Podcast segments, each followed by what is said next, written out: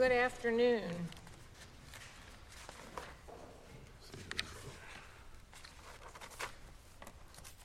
Good-looking crowd. Yeah, easy for you to say. Um, This is in the matter of Gierek? Yes, Your Honor. Okay, thank you. And several others versus uh, Cheyenne Bennett individually and several others. Um, Mr. Flora, you are reserving five minutes? Yes, Your Honor. Okay. And Mr. Ho and Mr. Blakelock, are you both going to speak? Have you made arrangements to split up your own time? Okay. You may be heard. Thank you, Your Honor.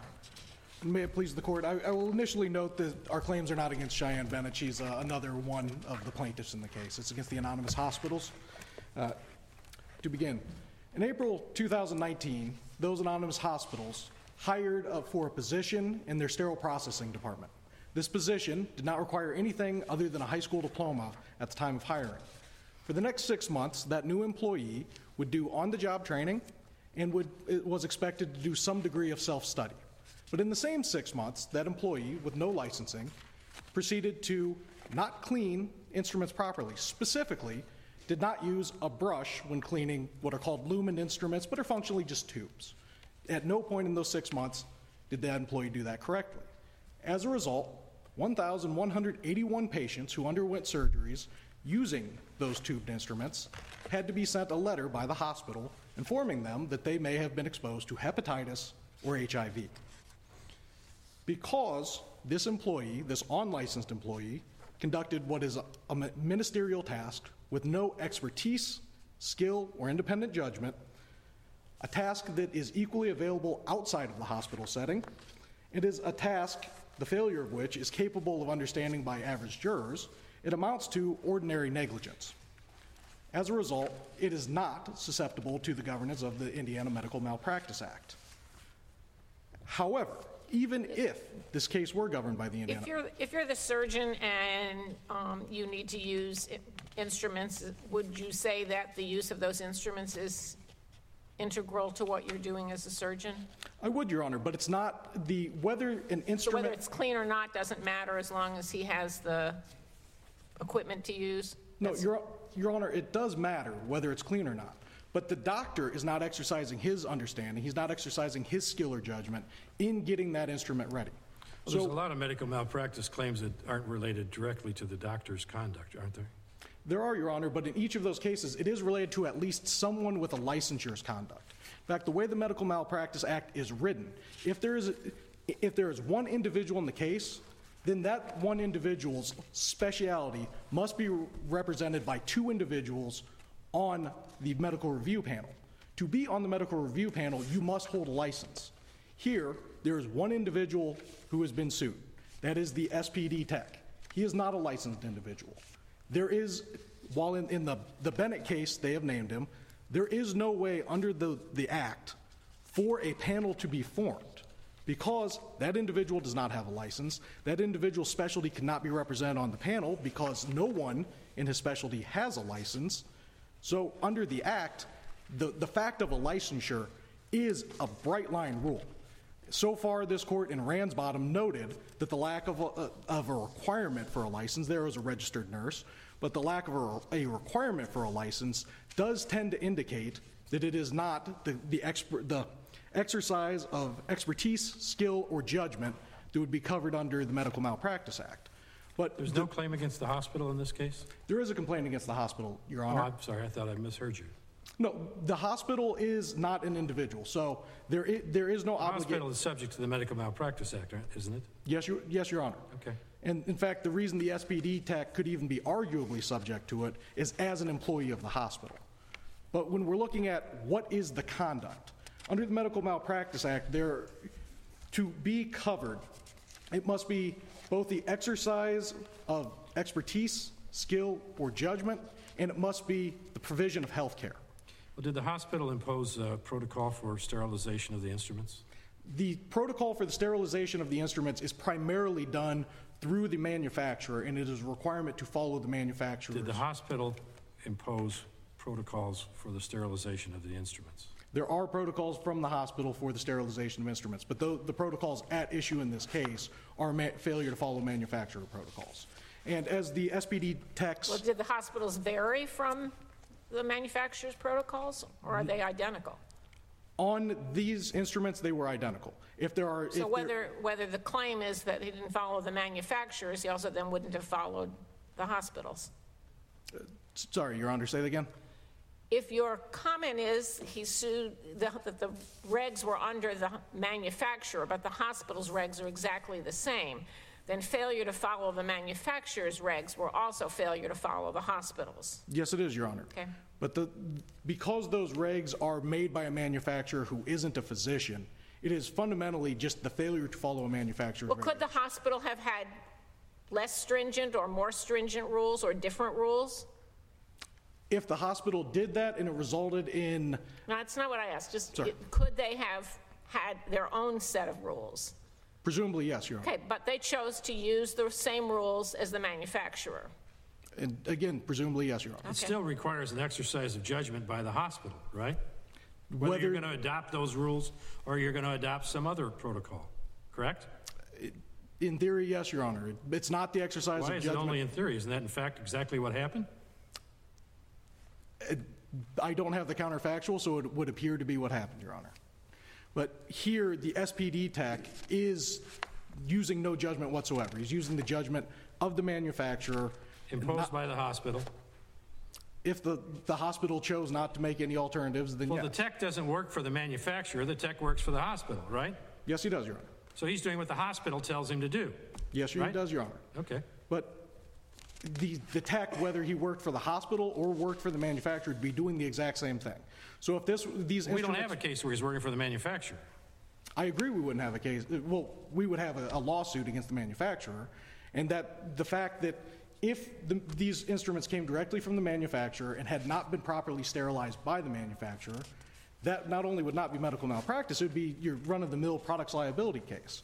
In the Ransbottom case and also in the BR case, this court noted the fact that the same conduct that happened to occur in a hospital or in an OBGYN's office occurred in those locations was, uh, it, was not a requirement. Because it wasn't required for the conduct to occur in one of those healthcare facilities, that meant it's not medical malpractice. It's not the provision of health care because it's not unique to those facilities. As even the trial court judge noted in this case, a tattoo parlor is required to sterilize all instruments before use. But as this court noted in, in Ransbottom, no one would argue that tattooing is the provision of health care. But isn't sterilization central to promoting a patient's health? Well, the, the absence of sterilization might be. So, so an instrument that is on sterile would be inappropriate. What the hospital has chosen to do here is take the process of sterilizing instruments. In fact, notably on lumen instruments, it's very common for hospitals to, to not reuse them at all. It's very common to use the manufacturers and dispose of it because they can be difficult to, to sterilize. But in this instance, you have, uh, you, you have forgive me, I've lost my train of thought on that, and I don't believe it's coming back. Uh, Your, your question was, Your Honor? Isn't sterilization of the instruments central to the promotion of a patient's health? Right. And yes, if they're, if the instruments are on sterile, then it, it's dangerous. But the same task here is performed outside of hospital settings all the time by contract sterilization departments. Well, a lot of things are done both in, by a doctor in a hospital or by a hospital itself, and then the same act can be done outside, but, but that doesn't necessarily mean that that which is done in the hospital ke- keeps the character of what someone else might do it. I mean, we're really talking about what happened here and not what might have happened elsewhere. But, Your Honor, the conduct that would be occurring outside of the hospital would still have to be some degree of the practice of medicine for it to be covered- covered by the Act. So just because it's done in the doctor's office, or say an EMT shows up to someone's house and provides some degree of medical care, it's at least still a medical act. Here, with the sterile processing department, that happens to be the same thing as though there were a private contractor doing it outside of the hospital. That private contractor is not. But we don't have that case. No, Your Honor, we do not have the case, but the fact that it could have occurred, just like in Ransbottom, the laser operation was performed in many other facilities other than the OBGYN office. The case before this court, The Ransbottom case, the surgical instruments were not used to perform medical treatment. The instruments here were used to perform and provide medical treatment. In fact, they were instrumental to uh, the physician performing surgery, right? yes, Your Honor, just like the Okay, lamp You would don't, have you don't think that distinction is significant between this situation and Ransbottom? if we were just distinguishing it in Ransbottom, yes, but Pluard shows us where it was a surgical lamp being moved by a registered nurse at the direction of a physician to be used in a circumcision, that the mere fact that an instrument is being used during a surgery is not enough. Further, Your, Your Honors, and shown You can't have a surgery without a surgical instrument, can you? No, you cannot, Your Honor, and in this day and age, you can't have a surgery without a power grid either. But just because the, the janitorial staff or the engineering staff is keeping the lights on in the building doesn't make it the provision of medical care. And second, uh, the- this court has long recognized, and uh, actually, the Supreme Court in Howard versus Gordon recognized that there has to be the exercise of expertise, skill, or judgment. And as the testimony in, the, in this case shows, the SPD tech himself has testified he was not using any independent judgment. He would just follow the requirements. Similarly, Or the- not following the requirements? apparently not follow the requirements. Obviously, if he followed the requirements, we wouldn't be here. But the other issue is that, at, as a threshold question, whether this even goes to a medical review panel and whether the Medical Malpractice Act applies, as recognized in, in Roberts, uh, Robertson by this court, as recognized by the Indiana Supreme Court in adopting the Ray case, there's the initial question of is this something that requires expert testimony anyway? All the, the structure of Medical Malpractice Act and sending cases to a panel requires is that we get from the panel unique expertise that is not otherwise capable of being provided. If we find that it- the Medical Malpractice Act does not apply to this set of circumstances, does that undercut your argument that uh, this case is not appropriate for class action treatment? No, it does not, Your Honor. Why? In- So the, the question of whether this is or is not medical malpractice doesn't change the, the analysis under Rule 23. We're going to have the, the same implications, the same impacts upon, upon patients. The only question here in So what's theory- your objection to it being a uh, class action proceeding if it's, if it's found not to be a medical malpractice? Well, Your Honor, as the, the plaintiff in this case, I do not object to it being class action proceeding. I am adamantly pushing for it being class action proceeding. Well, I have argued to the trial court both that this is not medical malpractice, but also that we can certify it within the, the context as a- of the Medical Malpractice Act as a preliminary determination. Can we do both? Can, can we, Find that Medical Malpractice Act applies and the court has jurisdiction to proceed in- in a class action? yes, Your Honor, if the court finds that the Medical Malpractice Act applies, then as this court instructed in Ling versus Webb, we can proceed, we should be able to proceed as a preliminary determination. How, how, as a practical matter, is the trial court supposed to handle that with respect to the uh, panel review process? The trial court is going to have to do one of two things, and the trial court will have to decide this at certification. So the, the one of two things that the, the court will have to do, and this is part of the, the certification question under administrative feasibility and superiority under 23B3, is are we going to certify it on individual issues, or are we going to certify the full case? Uh, typically, under certification of a full case, the, the Giereks would be the only ones who need to go through the panel at all.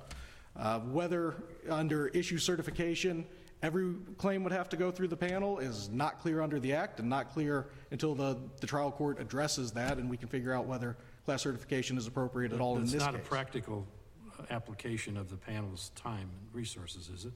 Well, Your Honor, it, it may or may not be. That's a determination for the, the class certification process. The, the question in whether class certifications can ever be part of a preliminary determination, that, that's the real question here. So are there circumstances where it's more uh, effective for the panel? Absolutely could be, especially when the alternative here, we've got 1,181 patients. In fact, we have separately filed a claim on behalf of 315 individuals that is before a single panel right now. And there is no, as the Connersville case recognized in this court, there is no mechanism that the court can order that be separated. We have used joinder as we would be entitled to do in any trial court, And as we've recognized, uh, or as we've cited in the briefing, the Medical Malpractice Act even mentions that there are, can be multiple plaintiffs in selecting a panel. Are you making a claim for any form of damages other than emotional distress at this point? We are not, Your Honor. The claim is entirely for emotional distress arising from the receipt by the plaintiffs and so receipt by the patients and by the, the information transmitted to their romantic partners that they have potentially been exposed to HIV and hepatitis, which is akin to the Dollar Inn versus Slone case. Do you need a medical review opinion uh, on causation on that? No, we do not, Your Honor. Why No, not? no, no more so than was required in Dollar Inn versus Slone. Now, of course, not even arguably. I'm sorry, what did you say? said no more than would have been required in Dollar Inn versus Slone, in which a, a woman staying in a hotel room got her, her hand pricked by a, a needle left by an intravenous drug user, was informed by a doctor as a result that she was going to have to undergo testing for up to 10 years to determine whether she's contracted HIV. In the same circumstance, the fear is not something that we need medical testimony from the panel. Are you, are you relying on res ipsa loquitur? In that circ, we may have to at some point. I don't think we will necessarily have to. The, the mere question in a negligent infliction of emotional distress is first, is there an impact? Surgery is generally going to be sufficient under, under Indiana case law for the impact. Touching. Then, then the question will be, is it a reasonable fear? Receiving a letter that says you may now have hepatitis or you may now have HIV, we posit, and it may have to be decided as a matter of law, but we posit is a reasonable fear, just like it was in Dollar Inn versus Slone. So the, the question of causation at that point is not a medical question, other than at most someone could try to weigh in on is it a reasonable fear that a person being told by a hospital that you may have hepatitis or HIV should, should result in emotional And distress. it's your position that uh, the fact that they might have disparate uh, damages doesn't preclude it from being treated as a class action, right? Correct, Your Honor. Under, so, some case law gets as specific as to point out that the question of individual damages it being reserved for subsequent trials or subsequent manners of determination is a, a facet of issue certification. But the, the bulk of the authority on that, uh, the Butler versus Sears and Roebuck, I think it's the second version of that after it came back from the Supreme Court by Judge Richard Posner, makes the statement that it would drive a nail through the heart of class actions to require an identity of damages between the patients or between the, the class members. So it, it's routine within class actions, particularly any form of injury, to have uh, individual determinations. Sticking with the question of whether the Medical Malpractice Act allows class actions as- a preliminary determination. The, the trial court never considered this court's determination in, in Ling versus Webb. Ling versus Webb clearly answers the question and says a party, instead of paraphrasing it, just take what the court said. Plaintiffs who wish to proceed in a medical malpractice class action may file the proposed complaint with the trial court and request preliminary determination of class certification at the same time that such complaint is being considered by the medical review panel, which is precisely what we did, and we did that specifically because Ling versus Webb told us to do it. Within four days of filing the case, we filed our motion for class certification invoking Ling. The trial court never considered Ling, or at least never in its opinion which, as a prima as an initial point, the trial court not following what this court has instructed it to do is error. Now, whether this court deems that we should step aside and do something different in the circumstance, uh, that's up to the, this panel. But I will note, it, it has been argued that Ling versus Webb threw this out as dicta. Well, as Budden instructs us, if there is an apparent conflict between a statute and Trial Rule 23, the application of Trial Rule 23, but at the very least, there isn't the bright line bar that we encountered in the, the Mellowitz versus Ball State case. That the two statutes You should haven't lost that one yet, have you? I haven't lost it yet, Your Honor. You, you, I believe the last substantive line I had in the petition transfer was that the court should adopt this court's well-reasoned opinion. But on that issue, Budden is slightly different. It's where is where there's not a, a one-for-one bar, or there's not a clear bar. The two statutes need to be interpreted coextensively. In, in Ling versus Webb, Judge Bailey's opinion seems to show the panel gave that consideration, or because the close of, of that portion of the analysis says, accordingly, there are other procedural avenues to present a class action complaint in the context of a medical malpractice act. If there's not, then we run into both the, the problem that's manifested in the Nolan case from the Supreme Court of Alaska, or as Judge Crone, the panel you were on, found in Mellowitz versus Ball State, that the two are, are a direct conflict. Is there a statute of limitations problem uh, as a logistical matter if the class is not certified? There could be. It's, it's not entirely clear because Ling versus Webb on its face was dealing with American pipe tolling. And to save the concept of American pipe tolling, the court instructed the filing of a case to trigger it is the filing of a complaint in court. And at that time, you should seek preliminary determination. If it's this court's determination that, that we cannot do preliminary determinations and that parties are now required to go individually through panels before they can subsequently be members of a class, then yes, it doesn't seem that American pipe tolling would ever be able to apply in those circumstances. It's going to require the opt-in process that the Alaska Supreme Court dealt with in Nolan, which they found to be in direct conflict with Rule 23. And certainly doesn't work as Budden in- instructs, that the two should be found to be somehow compatible.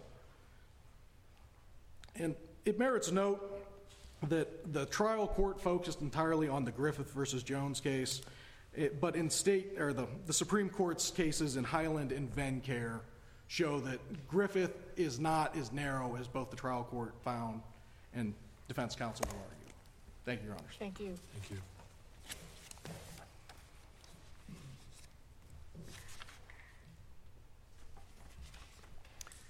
May it please the court.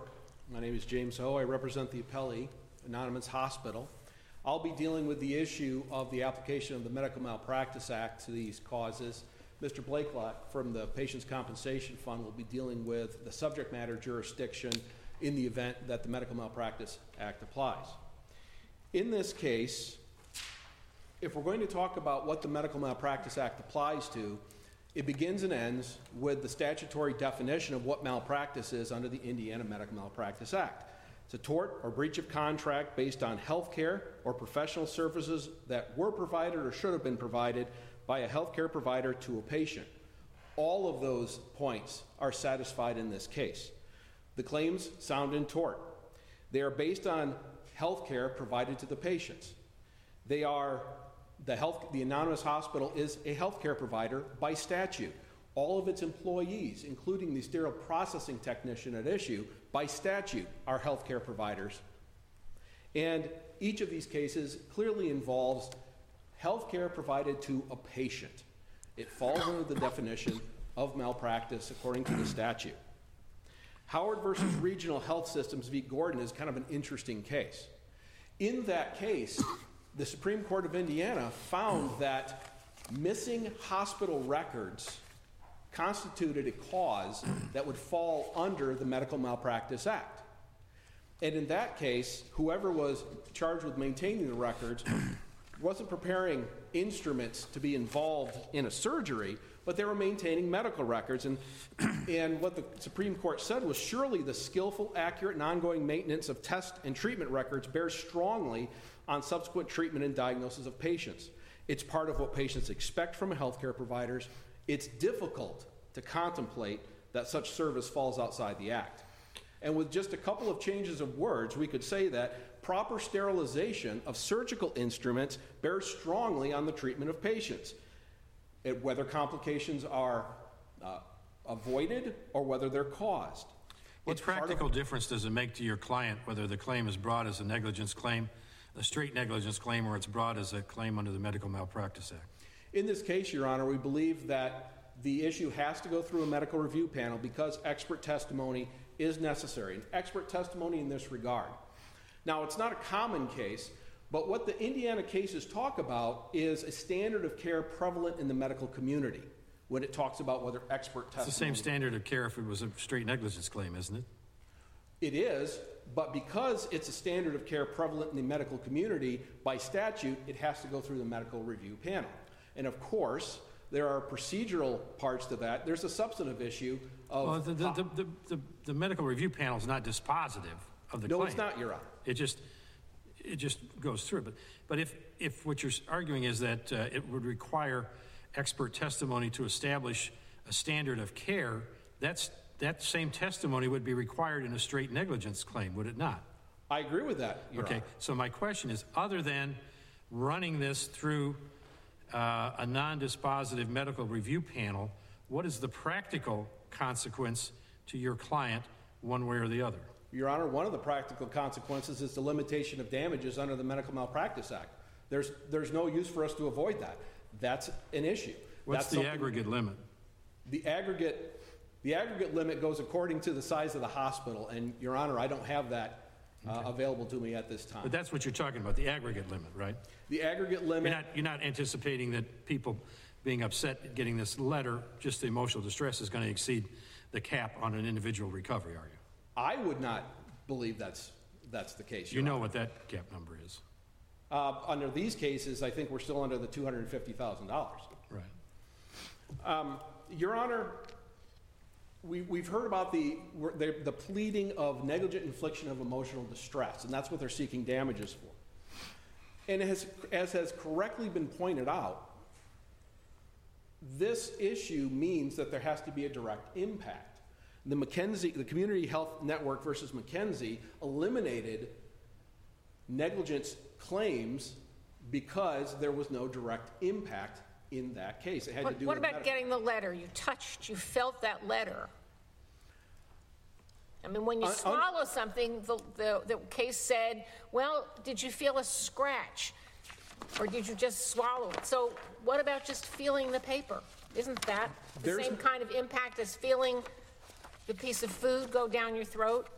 There's no Indiana precedent that says that receiving paper and, and, and reading a paper. But even in that regard, Your Honor, it still doesn't eliminate it from the act. Because in Harris versus Raymond in 1999, it was found that a healthcare provider has a duty to warn a patient if it finds out after treatment that something about the treatment is hazardous. They I'm familiar with that warn. case, I decided it in this room. I'm very familiar with that, that case, Your Honor. So that's not the sole basis of the, the uh, cause of action.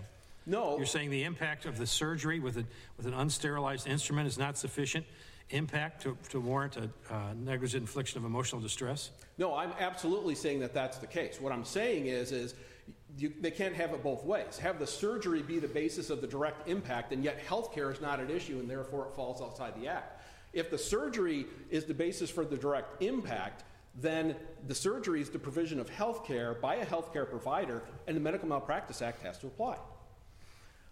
But, but what I'm saying in that regard is that in Harris versus Raymond, in Cox versus Paul, Cactac versus West, what's in the letter, what's in the warning, the timing of the warning, whether the warning is adequate and whether it's reasonable, all fe- fell under the Medical Malpractice Act. So even if we look only at the letter, the hospital deciding to send the letter and the contents of the letter, which talked about available testing, of treatment options, included the fact that um, it's very low risk. All of those things uh, that are included in the letter still fall under the Medical Malpractice Act because it has to do with the interaction of a healthcare provider uh, based in their treatment. It's an obligation imposed as a result of the I'm sorry, Your It's an obligation imposed upon your client as a result of the relationship, right? Absolutely. And that's the, the relationship between a healthcare provider and a patient. Um, And um, in this case, we've, we've talked about, there's several cases out there that talk about when healthcare providers are involved in causes of action, not every cause of action is one that falls under the Medical Malpractice Act. But one of the, the shorthand things we can look at is, is this something that just happened to happen with a healthcare provider, or is it something that only happens with a healthcare provider? Pluard case, going way back. Are lamps bolted to the wall any place other than hospitals? Can they fall off on people any place other than the hospital? The, of course, the answer is, of course, yes. Therefore, it's not particular to the healthcare provider-patient relationship. A loose board, can that happen someplace other than a hospital? Well, certainly. The Ray case about Legionnaire's disease. Well, Legionnaire's disease was first identified in a hotel, not in a hospital. These are all things that can happen places other than healthcare providers. What happened in this case, which is the possible exposure to pathogens through the use of surgical instruments in the midst of a surgery in a hospital, can only take place during the provision of healthcare. The Ransbottom's Bottoms case is an interesting one, but at its heart, it's, yes, a, a, a registered nurse, But the registered nurse was providing cosmetic services, laser hair removal, not medical care. So it has nothing to do with where it was or what or, or, or uh, who was providing it. It has everything to do with she was not providing medical care. Well, this is medical care. It's very clearly medical care. The term ministerial gets used to say it's ministerial, it just doesn't. But ministerial is not a word that's used in determining whether or not, in Indiana cases, whether or not something falls under the act.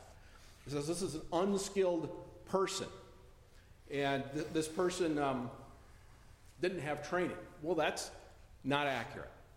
It's true that the sterile processing technician could be hired without certification. But here's the way this works he's hired.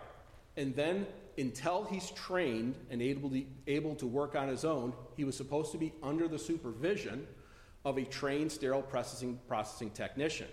He's getting on the job training and academic training and self study, and then is tested on that. One of the claims that's been made by the patients in this case is inadequate training, inadequate supervision. And so when I hear that this is, comes down to the letter, I go back to the complaints that were filed. I see ple- that they pled medical malpractice, claiming that negligent sterilization was performed, claiming there was inadequate training, claiming there was inadequate supervision, all of which is the hospital's responsibility. They pled medical malpractice. They pled it. So they can't now say, well, it's, it's not medical malpractice. It's not really medical malpractice, but they pled all of these alleged failures by the sterile processing technician. Now, um, the, again, this is a highly complex. So we've included in our briefing quite a bit, quite a bit of material about the complexities here. But we're not talking about the complexities of, in this case, this specific thing happened. We're talking about the Medical Malpractice Act and the cases interpreting it talk more as a whole. In other words, is the actions by a sterile processing technician, by, uh, is what he does, is that something where you have to exercise professional judgment? The answer is yes. And you could say, well, on an individual, you could break it down to each tiny task. But that's an impractical thing. That's an impractical standard to set. The, the key is, is does a sterile processing technician have to exercise professional judgment? The answer is yes. He has to know, we talked about, was talked about earlier policies and the instructions for use for manufacturers. The hospital sets general policies. There are also instructions for use. But the testimony in the case from the experts, and we did had we had testimony from a nationwide expert. His name's Dr. Rutala. He's with the University of North Carolina. He's a co-author of the CDC's um, standards for hospital sterilization. He talked about all the many things that a sterile processing technician has to do. Is it the same standard of care that a physician has to adhere to? No. Or a nurse? No. But it's a standard of care prevalent in the medical community. And that's what the cases talk about. Because each hospital that has surgeries take place within it have to be able to ensure that it's getting sterilized instruments for use by its surgeons. That's the standard. It can, it can do so by contracting, or it can do so by having a sterile processing department, but it's a standard of care prevalent in the medical community. Other states, most notably Louisiana, which has a medical malpractice act that was modeled on Indiana's, the state courts, the Court of Appeals of Louisiana, the Supreme Court of Louisiana, and the federal courts applying Louisiana law have all found that the alleged negligent sterilization of medical instruments falls under the Medical Malpractice Act using the same definitions of medical malpractice and healthcare that we use in Indiana. In addition, in Virginia and Ohio, cases, states that don't have a similar medical malpractice act, but cases involving alleged negligent sterilization have both been found to sound in medical malpractice. The same is the case here. This case falls under the Medical Malpractice Act. It was a tort based on the provision of health care by a health care provider to patients. Now, Mr. Blakelock will address the issue of um, the lack of subject matter jurisdiction that the trial court had to grant the relief requested by the patients.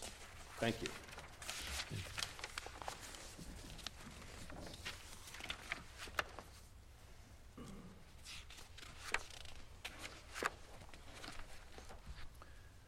May it please the court, my name is Rich Blakelock on behalf of the Indiana Department of Insurance and Patients Compensation Fund.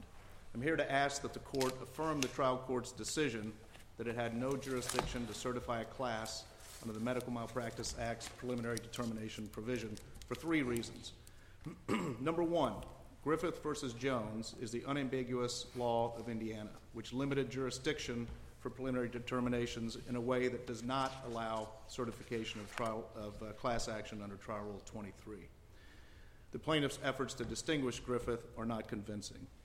Number two, Trial Rule 23 and the preliminary determination statute do not conflict. They can be harmonized to give each effect.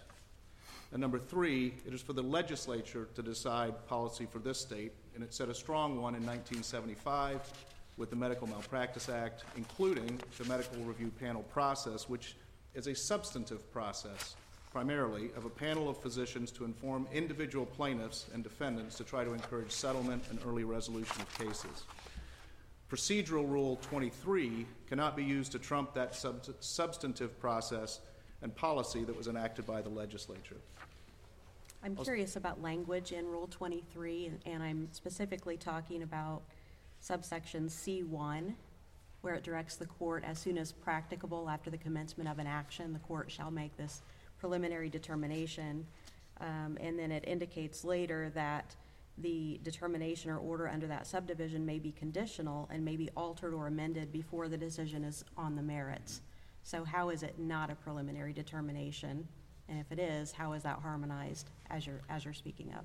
Well, first of all, it requires an action, which a proposed complaint is not. And I think the, the, uh, what is a preliminary determination, I think it's, it's, there's some other language in Trial Rule two and three, which I don't believe it's really an action. You can't convert a, something that's not an action under, uh, Ling into something that is by virtue of filing a preliminary determination action. So I think you got that issue as a threshold thing.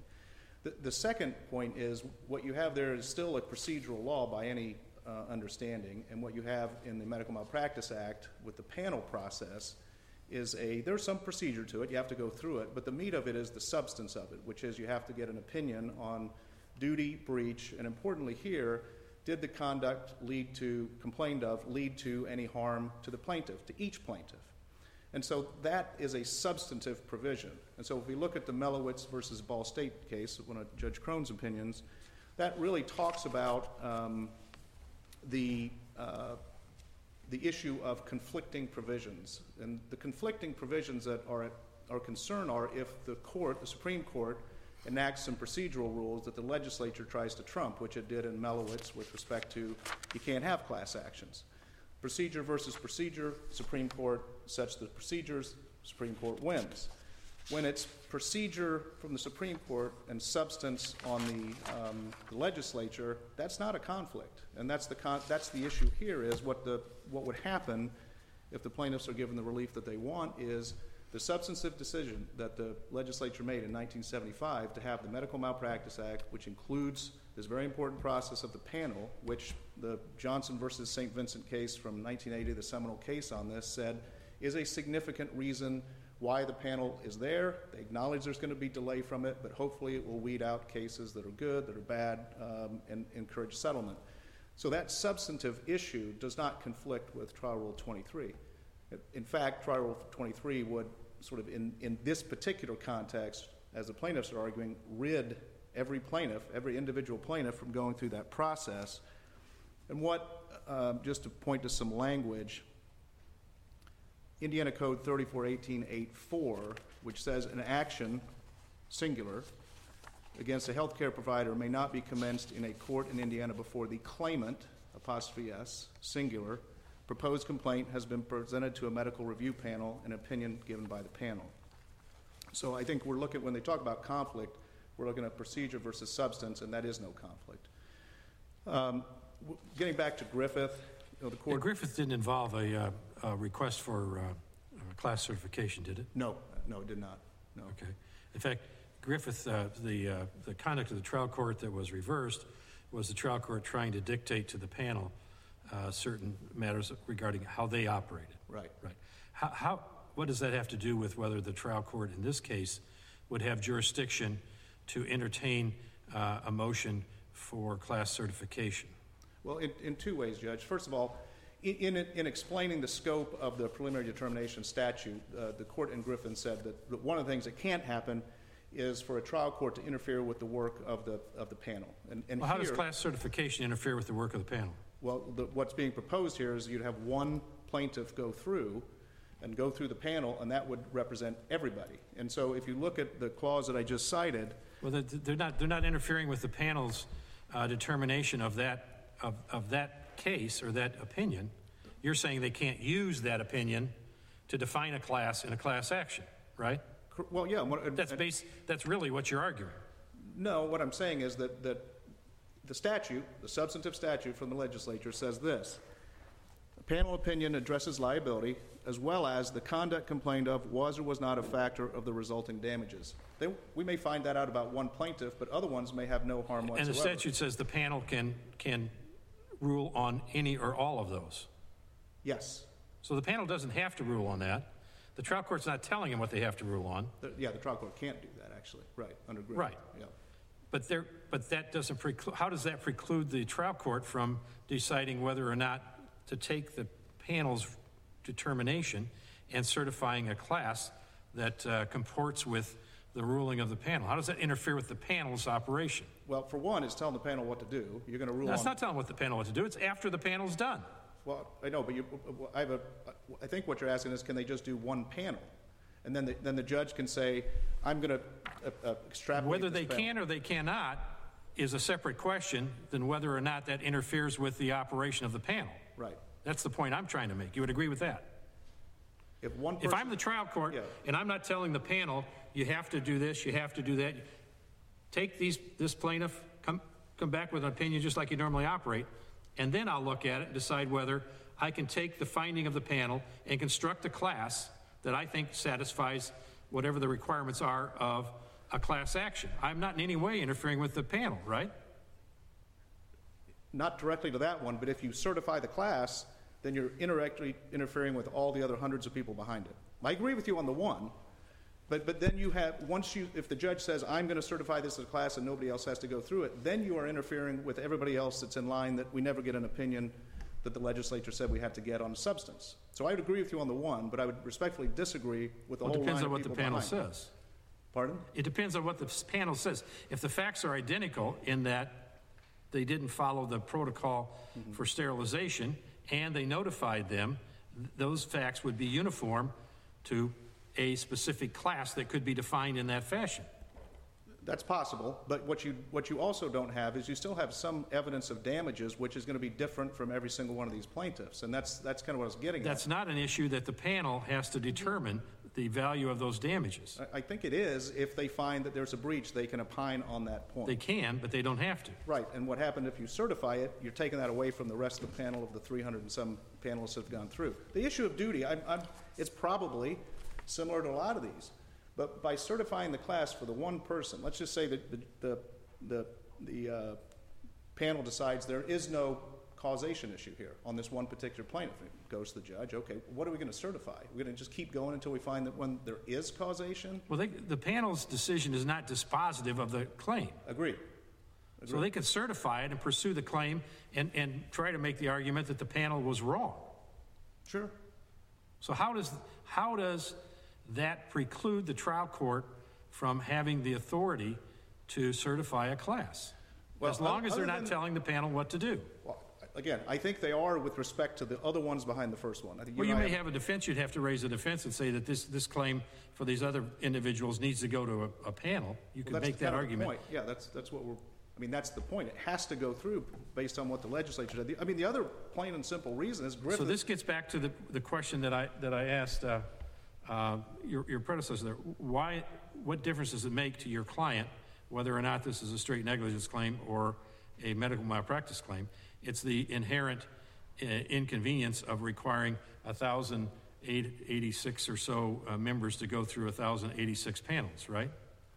No, from our standpoint, uh, I mean, if it's not negligence, I'm sorry, if it is ordinary negligence, I'm not standing here. I'm out of the, I'm out of the equation. So that, that to me is a little different. I'm in the equation based on the trial court's ruling. And so, To you, the question's money. pardon? To you, the question is No, money. we, we fought it. At- I was, uh, it's, the act makes strange bedfellows. I was arguing against application of the act at, uh, to the trial court. We decided not to appeal because the courts say these are razor-thin distinctions, and, you know, we just ultimately, after that opinion, decided not to appeal it. But What, what we are saying is Griffith, straightforward, says trial rule 12, trial rule 8, trial rule 26 through 37. It makes no mention of 23. And, uh, and so that, I mean, that's the law of the land, at least until, unless the legislature changes it or the Supreme Court changes it. If a class is certified, are they, is the entire class subject to the aggregate uh, statutory recovery? I don't know, because I don't think the act contemplates that. There's never been a case in this state No. on I this mean, issue. We, I've been involved in a case, Weinberger, the- there was an attempt to certify the class, it was not certified. There's never been a class certified in Indiana on medical malpractice. I've been involved in Weinberger with Mr. Ho, um, Have you- other mass Have you found any nationwide? Pardon? Have you found any nationwide? Have I found any reason why? Any nationwide cases? No. Well, no, because it, it- it'd have to fall sort of under our act, which is Our act applies in a couple other Right. states. Well, yeah, I have not, no. Neither have I. Yeah, and and I assume my friend here in the uh, appellant's table would have found it. Um, So I see I've got a little bit of time left, but, but basically, Your Honor, uh, Your Honors, uh, we think that Griffith is unambiguous. The, the Medical Malpractice Act, as it relates to the panel, is a substantive process that St. Vincent versus Johnson, or Johnson versus St. Vincent said is a very important part of the act, and that, that a process, 23, cannot trump that. Thank you.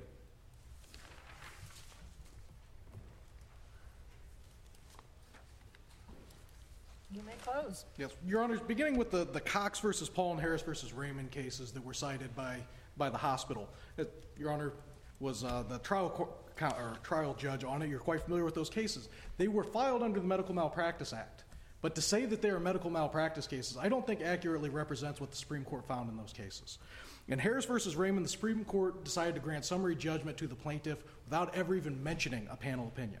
Cox versus Paul makes even more clear. There was a panel opinion. The panel opinion found that there was no breach of the standard of care.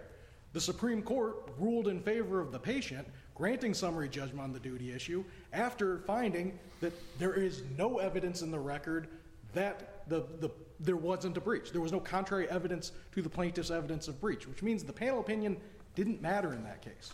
And why didn't it matter? Well, Harris versus Raymond, the court made clear not all medical malpractice cases are so technical that they require expert testimony, and when no reasonable jury could reach any conclusion other than the specific standard of care is applicable and was breached, the question of what specific standard is applicable and whether that standard was breached are questions of law for the court. That standard is the same standard that was drawn in Robertson, was drawn in Ray, as whether it's medical malpractice or not. Is there expert testimony required? Cox versus Paul shows on notice of breach of, of uh, failure to warn of subsequent injuries, the panel doesn't matter. The, the Supreme Court specifically found it didn't. To the, You don't have a claim for uh, breach of failure to warn, do you? no, they weren't. But, Your Honor, turning back to the question of the hospital set these, these standards, so is that the, the exercise of expert judgment? The Supreme Court in the McKenzie case tells us it's not. Supreme Court says, to be sure, community uses professional judgment when it establishes protocols for creating, maintaining, and accessing patient information. But even if we assume that the mere exercise of That that was, that was the maintenance of medical records. That was also my case. That Yes. was- That was not uh, the provision of, of medical services to, directly to a patient, correct? Correct, Your Honor, but the, the, the important portion of the opinion says that the, the judgment used by the hospital in creating protocols that are not followed down the line is not the judgment that is necessary to be, to trigger the Medical Malpractice Act. That's record keeping as opposed to surgery. It is. And the ultimate determination there was not the record keeping couldn't have been. It's that there wasn't a temporal link between the two. Your Honor, turning back to the, the question of uh, the maintenance of equipment in a hospital. In Pluard, the, the court actually said that the general duty is the duty to maintain premises and equipment. When you look at that juxtaposed to the Ray decision, the, the question then becomes why is Legionnaires on the wall, on the bed, or on anything other than a scalpel sufficient to not be medical malpractice, but that it happens to be on an instrument instead or on equipment is, especially when Blue tells us that maintenance of equipment is ordinary negligence. Similarly, Hart's deals with a bed rail, but it's a hospital bed rail. It, it falls down. My bed doesn't have rails. Many people's beds don't have rails. It's not, it, it is unique to the hospital, but it's within common understanding that a bed rail should have been left up. Turning back to the question of, of licensing, we think that's a bright line rule under the Medical Malpractice Act because, like we said, the Cheyenne Bennett case can't form a panel as the act is drafted. There's one individual, he's not licensed, no one in his practice is licensed. They can't form a panel. Indeed, it, it merits note that the, that the hospital's own expert doesn't have a medical license. He couldn't be on a panel, even if he were licensed, even if he was from Indiana. We'll note that our, our medical malpractice claims, they were pleaded in the alternative to maximize and protect our rights, so we didn't forfeit them by, by trying to protect them. Then, when it comes to the, the class certification, I think Judge Kenworthy hit the nail on the head. The, the modern version of Trial Rule 23 comes from the, the 1966 amendments to the federal rules, where the, the number one thing there was to ensure that merits are not determined before, or any merit, merits decision, before people have the, the idea of whether to opt in or out of this class. If it goes through a panel first, there's going to be, if, if there has to be multiple channels through a panel, the people are going to opt into whichever class has a winning panel and stay out of the ones that don't. But even more on point, under the preliminary determinations, anything under 12B is a preliminary determination. 12B7 is a determination of whether there has been a failure to join an indispensable party under Rule 19. 19D subjects itself to Rule 23. The whole point there is to create a sequencing issue. You cannot decide in a proposed class action whether there's been a failure to join indispensable parties before you decide class certification because decision of the class certification may solve the 12B7 issue. There's no way you can do the 12B7 without first deciding the 23. Thank you, Your Honors. Thank you. Take nothing from the questions we ask. We do it to encourage the conversation. Um, We would like to thank South Bend and St. Joseph County for making all the arrangements for this day and for the oral argument. This is sort of your stomping ground. Would you like to? Used to be. Um, You got a bunch of people to Yeah, uh, I'll let you thank all of your former colleagues and, put my cheaters away. I would say current friends, but maybe not. Well, we did, we did have security disarm the, uh, the whatnot uh, before they came in. Um, Yeah, I want to thank uh, uh, Amy McGuire, uh, who works for the uh, Bar Association, for hosting the entire day. We're going to do a CLE program and uh, something else uh, uh, later on today. And I want to introduce uh, and thank our uh, uh, State Police Officer, Sergeant Duhamey, and uh, uh, our security, uh, Ashley Rose. And with us, we have the Honorable uh, Michael Gotsch from Federal Court, the Honorable Judge Singleton from St. Joe Sup- Superior, Judge Broden from Circuit Court. Is uh, Judge Hurley here? I can't see that far anymore. Judge Hurley. Uh, Judge Wilson, I know, is here. I ran into him in the stairwell. And uh, Judge Briscoe, and uh, Judge Manier, I see her. Judge Sanford, are you out there somewhere? Ah, okay. Oh, back there. Back row. All right, Judge Gamage, I see, I see Andre, how you doing? Um, Also thank uh, counsel for both sides, uh, and I think that's uh, all all of the uh, dignitaries. And our special South Bend oral argument groupies.